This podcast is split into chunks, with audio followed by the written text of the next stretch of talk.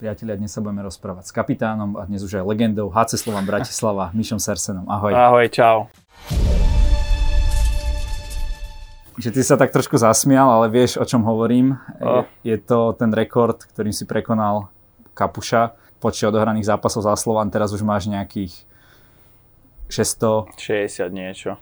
Mňa zaujíma, ako to vy ako hráči beriete týchto športov, aj futbalisti a tak ďalej, túto štatistiku, že častokrát sa hovorí, taký futbalista toľko hral za repre a tak ďalej. V porovnaní napríklad so štatistikou, že koľko si dal gólov a tak ďalej, bodov, ako vlastne si to vážiš? O, ono takto, ja na tie štatistiky nejak celkovo vôbec e, nie som, vôbec nie bodové, ale tieto zápasy, no tak poviem pravdu, že vôbec ma to ani niekedy nenapadlo, že by som odohral toľko zápasov, toľko sezón za Slovan a už vôbec ma nenapadlo, že by som mal zlomiť nejaký klubový rekord. No ale čím viac sa to blížilo, tak samozrejme aj ľudia z okolia mi to nejak dávali na vedomie, aj pripomínali. No a keď sa to stalo, ono tak nejak rýchlo mi príde, že to ubehlo celé.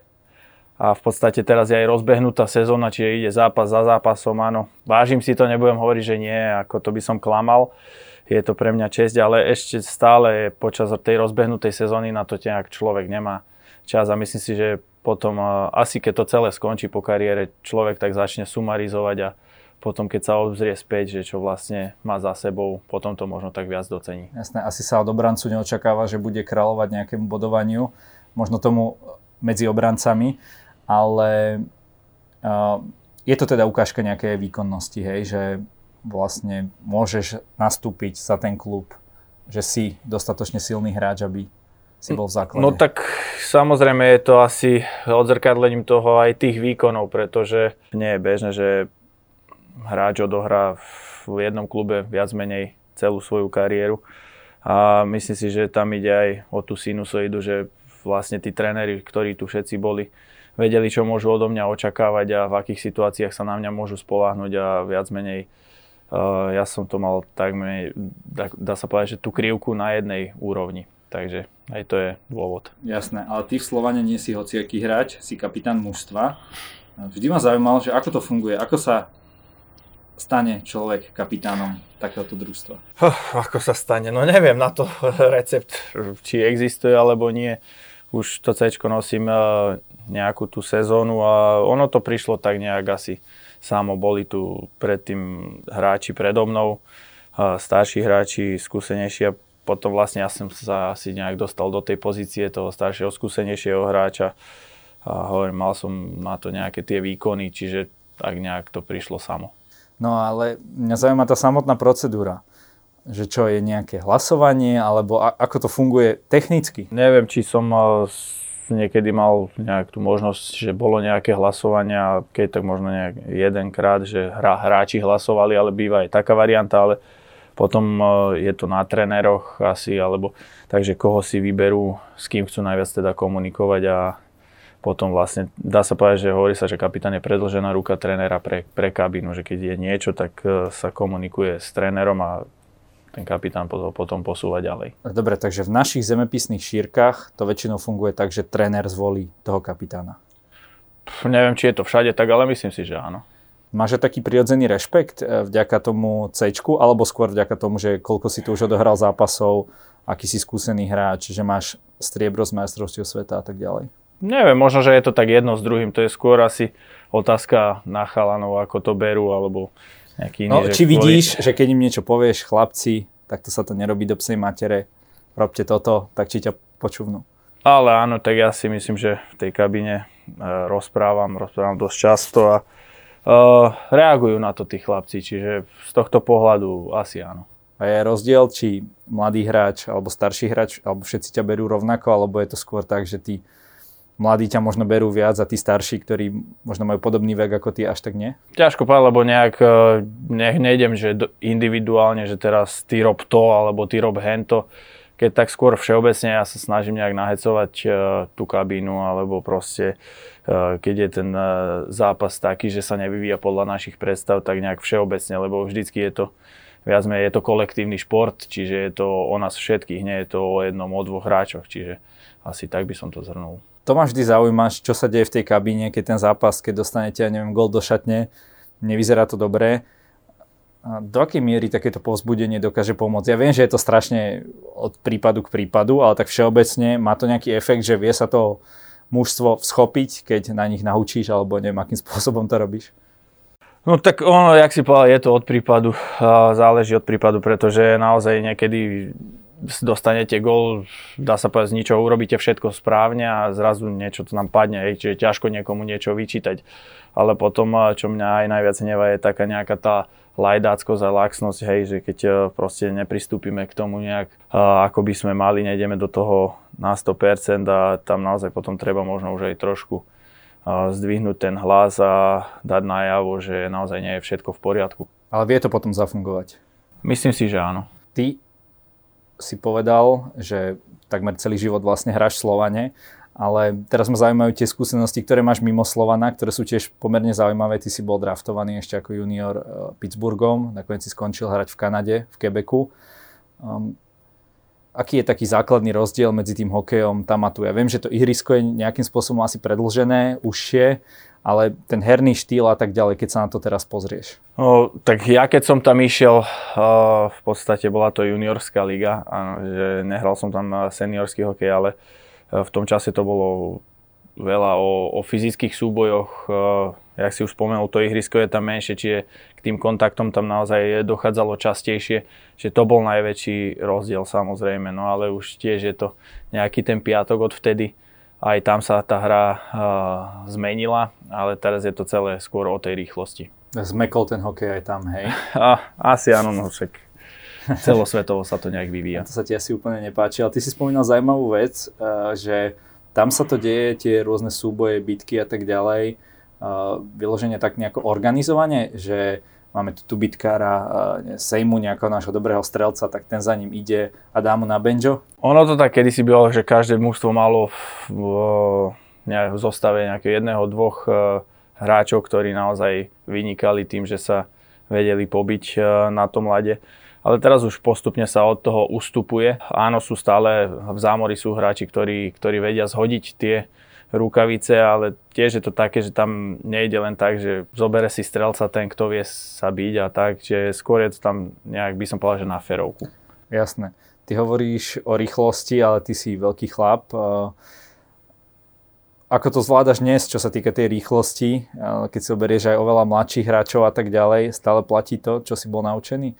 Čo sa týka tej obrany, alebo aj ty sa musíš nejako prispôsobovať? No tak z mojej strany ja si myslím, že je to dosť o, o tom čítaní tej hry, že už viem trošku predvídať, kde sa mám asi kedy postaviť, kedy prikorčulovať, ale stále nemôžem byť pomalý na to, aby som uh, stíhal tým hráčom, pretože zas, ak by to bolo taký rozdiel, tak zas len tá pozičná hra by určite nestačila, čiže naozaj ja musím stále na sebe pracovať a bez toho to nejde, aby človek nič nerobil a nezdokonaloval sa po každej stránke. Jasné, takže aj fyzicky sa im musíš vyrovnať, nejde to len uh, skúsenosťami. Samozrejme. Um, ty si hral v KHL, ešte predtým v dvoch iných kluboch, uh, uh, než, si, než teda do KHL vstúpil Slovan. Ak, aký sa hrá hokej tam, keď to porovnáš zase s nami versus to Rusko? Tak ak mám porovnať teda uh, Rusku KHL a Slovenskú Extraligu, tak uh, najväčší rozdiel je v podstate v myslení hráčov, inteligencia hráčov, uh, lebo poviem to tak, že korčulovať sa naučí už každý, hej, aj Japonci vedia korčulovať, a, ale potom skôr ide o to, že robiť tie správne rozhodnutia v tej rýchlosti, v tých daných momentoch, či kedy zvoliť prihrávku, kedy zvoliť uh, strelu, a kedy sa kam postaviť a tak ďalej. Čiže a v tomto boli naozaj tie ruské kluby uh, vyspele, že naozaj tak je to najvyššia úroveň, dá sa povedať, v Európe a o to sa to odzrkadluje aj tá kvalita tých hráčov, takže v tom je asi najväčší rozdiel. Takže taká vyššia, takže podobný hokej štýlom a, a, ako my, akorát taký lepší, hej? Keď to tak poviem. Tak hovorím, no je to, rozdiel hráčov jednotlincov je v, po, v podstate v myslení, akože kedy, ako, čo robiť, kedy zabrzdiť, nezabrzdiť. Čiže dá sa tak, v jednoduchosti sa to tak dá zhrnúť. Jedna vec, vy ste hrali teda, myslím, 7 rokov ako Slovan KHL, aj ty, ty si bol teda toho súčasťou. keď ste sa vrátili na Slovensko, tak aké boli tie prvé zápasy? Bolo to také, ako keď ideš na diálnici proste 130 a vojdeš do mesta 50, že máš pocit, že stojíš? Zasa bola to úplne iná situácia, pretože v KHL eh, bol iný rozpočet, bolo iné zloženie toho mužstva. Aj rozpočet teda Slovana, hej? Pre, pre áno, KHL bol iný. Určite áno. A, tak tam úplne sa nedá porovnať eh, náklady na cestovanie, čo sa týka Ruska, čo sa týka Slovenska. Už jeden jeden z takých tých uh, veľkých faktorov, ale celkovo aj inak sa prebudovalo to mužstvo kompletne noví hráči, noví tréneri, čiže zasa uh, nemôžem, že prišli sme z Ruska, nevyčnievali sme ako, ja neviem, poviem, CSK Moskva alebo Petrohrad. Áno, hrali sme o, o popredné priečky, boli sme na prvom, druhom, treťom mieste a tak. Uh, ale je to samozrejme rozdiel, no, keď je to cítiť, keď sme prišli z tej khl do Extraligy vlastne vy ste prišli tesne pred tou pandémiou, potom sa pomaly ani neodohrali tie sezóny, respektíve tak rôzne nekompletne. Bolo vtedy le- dobre v tej dobe prísť na Slovensko, alebo práve naopak by vám pomohlo, keby ste hrali v KHL? Tam to predpokladám, že asi kašlu na koronu, alebo sa milím? Neviem, či by to bolo dobre alebo zlé, no v podstate nás, e, nám skončila vtedy sezóna, ak sa nemýlim, niekedy vo februári. A, čo viem, tak Rusi to tiež prerušili, ale nejak to odkladali a ten nasledujúci ročník už oni bez všetkého začali tak, ako, ako to mali aj predtým. S divákmi na tribúnach nejak to neriešili. A ako mám tie informácie, tak stále to tam je, že diváci chodia na ten hokej a hrajú normálne. Vy ste spravili aj také gesto, nazvime to, poslali ste ako kapitáni list premiérovi um, že vlastne napríklad tu je možné mať iba 200 ľudí, a čo vlastne sú väčšinou nejakí vaši zmluvní partneri a tak ďalej, proste ľudia, ktorí tu musia sedieť a dostane sa veľmi málo fanúšikov. Vy ste vlastne apelovali na to, že aspoň tí očkovaní, keď teda chcú, že by tu mohli byť, že to je menšie riziko? Áno, tak okrem tej zdravotnej stránky samozrejme človek sa dal určite očkovať aj, aby mal teda určité výhody, aby nemusel sedieť doma, aby kvázi nazveme tak, že mal nejakú tú slobodu. A to bol tiež jeden z cieľov toho očkovania. No aj, to, aj sa to tak mediálne prezentovalo. Presne tak, no tak sa to aj mediálne prezentovalo. Čiže veľa ľudí určite aj to presvedčilo, aby sa dalo očkovať, alebo nechceli sedieť doma. No a samozrejme teraz to mrzí, keď eh, v podstate je taká situácia a ľudia sú aj očkovaní, a nemôžu sa dostať na ten štadión. Takže my sme včera prvýkrát, alebo teda hrali sme pred eh, prázdnymi tribúnami a nie je to proste ono. Je to také o ničom. Jasné. A myslíš, že, alebo máš také správy nejaké od fanúšikov, že by sa niekto dal zaočkovať čisto len kvôli hokeju, kvôli tomu, aby tu v kľude mohol sedieť? O, takéto správy nemám. A, a, alebo naopak nejaký hejt, uh, proste za to, že si povedal normálne otvorene, že si sa dal zaočkovať a, a tak ďalej? Mm, ne, takéto nejaké... Ide to mimo, mimo, hej, hej, mimo teba našťastie. Áno, áno, nemusím to riešiť. Ty si bol aj členom toho týmu, ktorý naposledy získal tie medaile. Boli ste tu na tom uh, otvorenom autobuse, ste chodili po Bratislave, keď ste vyhrali, ja si to pamätám ešte, ešte počas školy a v Prahe sme to aj tiež veľmi intenzívne prežívali. Čo s tým slovenským hokejom? Kde, kde je podľa teba problém, že medaile, ktoré by tak potešili celý národ, nejako ne, odtedy neprichádzajú? Oh, no, ťažko otázka. povedať, áno. Máš, máš priestor. Hej, hovorí sa o tom už naozaj strašne dlho, že vraj sme zaspali dobu a tak ďalej po tých prvých medailách od roku 2000. Čiže ja vidím jeden z problémov, hej, podľa mňa sa málo investuje do infraštruktúry, strašne málo nových štadionov sa, sa postavilo, keď toto berieme, to je rekonštrukcia, takisto Košice sa stávali niekoľko rokov predtým, než boli dokončené a osobne si myslím, že každé jedno mústvo, ktoré hrá Extraligu, by malo mať nejaký nový, slušný kultúrny stánok a v podstate nejde len o, to, o ten mužský hokej, ale sám mám dvoch synov a chodíme, cestujeme po Slovensku, po tých štadiónoch a tí rodičia častokrát tam musia naozaj v zime stáť a mrznúť. Častokrát nie si ani kde dať kávu alebo čaj, aby sa trošku zahriali. Čiže toto mi tak nejak chýba, že tie štadióny, aby naozaj tie šatne boli nejak kultúrne a fakt, že ľudia možno keby si mohli pozrieť aj tie deti uh, niekde z presklenej tribúny alebo možno z nejakej kaviarne, malej reštaurácie, kde ich vidia a aby ich to neodrádzalo, ale na, naopak, aby ich to pritiahlo na ten štadión. Čiže... Ale my nepotrebujeme, dobre, tak chápem, že každé mužstvo potrebuje nejaký taký slušný stánok, ale potom potrebujeme asi aj viacero takých tých tréningových ploch. Áno. A možno s nejakou tou kaviarničkou, ako je štadión Gaborika. Tak, tak. Nejak. U nás v Trenčine. Hej. Tam vieš, ako to funguje a tam môžeš kvázi sedieť. Hej, a... ako je taký napríklad aj v Petržalke je taký štadión, kde sa pekne dá pozerať a, ale celkovo ja si myslím, že viac si toho chýba, alebo keď prídete na štadión kdekoľvek aj v Extralige naozaj a vonku je okolo 0 stupňov, tak na, na štadióne sa vám zdá, že je minus 10. Čiže to tiež nie je úplne príjemné, lebo nie každého to baví sa sedieť dve hodiny a mrznúť v zime na štadióne je známe, že tvoji uh, synovia hrajú hokej, takže nájdeš si čas aj ísť, pozrieť nejaké zápasy, odvezieš ich tam prípadne s nejakými kamarátmi, že podielaš sa na tom ako každý rodič. Hej? Samozrejme, mňa to veľmi baví a ako náhle mám čas, tak uh, vždycky chcem vidieť teda hlavne zápasy. Hra zatiaľ len ten starší, ten mladší len teraz prednedávnom začal, teda aj kvôli korone takmer rok, prvý rok vynechal. A hovorím, no keď je čas, tak vždy ma to baví, lebo zase je to úplne niečo iné a neviem, poznám tú emóciu a, a stalo sa, hrali sme jeden medzinárodný turnaj a chlapci ho mali úspešne, skončili na druhom mieste a doteraz o tom turnaji hovoria.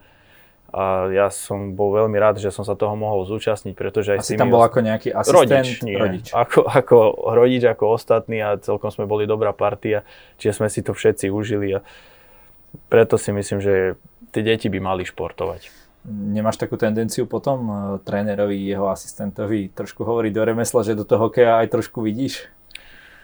Tak čo sa týka tých malých detí, ja si myslím, že máme správnych trénerov a, a mm, tam ne, nemal som potrebu ešte nejak do toho určite zasahovať. Ale keď bude, tak povieš? Alebo skôr to necháš? Tak uvidíme, ako to prinesie Jasne. situácia, ale ak by sa ma opýtal na nejakú situáciu, možno niečo poradiť, tak možno by som vedel ty hovoríš, aby deti športovali, e, e, my by sme zase radi videli tie medaily, ale práve ten hokej to je asi jeden z najdrahších športov, nie? Teraz to vidíš aj ako, aj ako rodič vlastných detí. Tak nie je to lacná záležitosť a na druhej strane sú možno aj drahšie športy, takisto tiež tenis, individuálny šport nie je lacná záležitosť, ale ono to, asi sa to bez toho nedá. Proste dnes je taká doba, situácia si to vyžaduje že podpora tých rodičov zo strany štátu je, dá sa povedať, že minimálna. Všetko si rodičia musia hradiť sami. Čiže aj to je možno jeden z dôvodov, prečo uh, nejak extrémne nenapredujeme, že naozaj začína to byť možno pre tých uh, rodičov, ktorí majú peniaze, ten šport. A čo sa týka um, akoby hokeja, tak čo je pre teba ako rodiča tá najväčšia položka? Dobre, výstroj, hej, lebo tá je proste drahá a tak ďalej, ale tu možno vieš kúpiť aj z druhej ruky a tak, že asi každý si nekúpuje novú, alebo musíte platiť aj cestovné náklady, ubytovanie a takéto veci, že No jedno s druhým, samozrejme máme tam nejaké mesačné poplatky, alebo teda celoročný poplatok e, za klub teda. A tá výstroj sa priebežne kúpuje, ako deti rastú samozrejme, ten druhý syn samozrejme bude dediť, čiže, čiže tam je to, tá, tá výhoda tých dvoch synov, ale uh, tak celkovo je ono, sa nedá povedať, že teraz toto je drahšie, to, bereme to ako nejak jeden balík, do ktorého treba a dávať koľko, peniaze. No a koľko to dneska vyjde, keď, chce, keď sa nás pozera teraz nejaký rodič, ktorý rozmýšľa, či dá dieťa na hokej, tak zhruba plus minus, koľko to môže byť mesačne? Ono, fa- tak mesačne, no tak je tam mesačný poplatok, v každom meste, v každom klube je ten poplatok iný. Uh, neviem, ako je to inde. Uh, teraz sú tam aj cestovné náklady, hej, niekto býva bližšie štadióna, niekto ďalej. To je zase ťažko odhadnutelné, no ale uh, korčule sa kupujú raz za sezónu, hej, takže čo rozpočítame, korčule stoja od 200 do 600, tak neviem Jasné. to odhadnúť, že koľko je to presná to asi položka. stovky eur. Keď... No mesačne to stovky asi nebudú, mm-hmm. ale cez 100 eur je to mesačne určite. Mm-hmm. Mišo, každý na záver našej relácii môže niečo odkázať našim divákom. Nech sa ti páči, to je tvoja kamera. Ježiš, teraz si ma prekvapil. Musíte niečo rýchlo vymyslieť. Tak uh, hlavne, aby sme toto obdobie prežili všetci v zdraví a aby sme sa vrátili silnejší po tom celom, keď táto korona vec skončí a tak hlavne, aby sme boli zdraví. Ďakujem ti za rozhovor a nech sa ti darí. A ja ďakujem.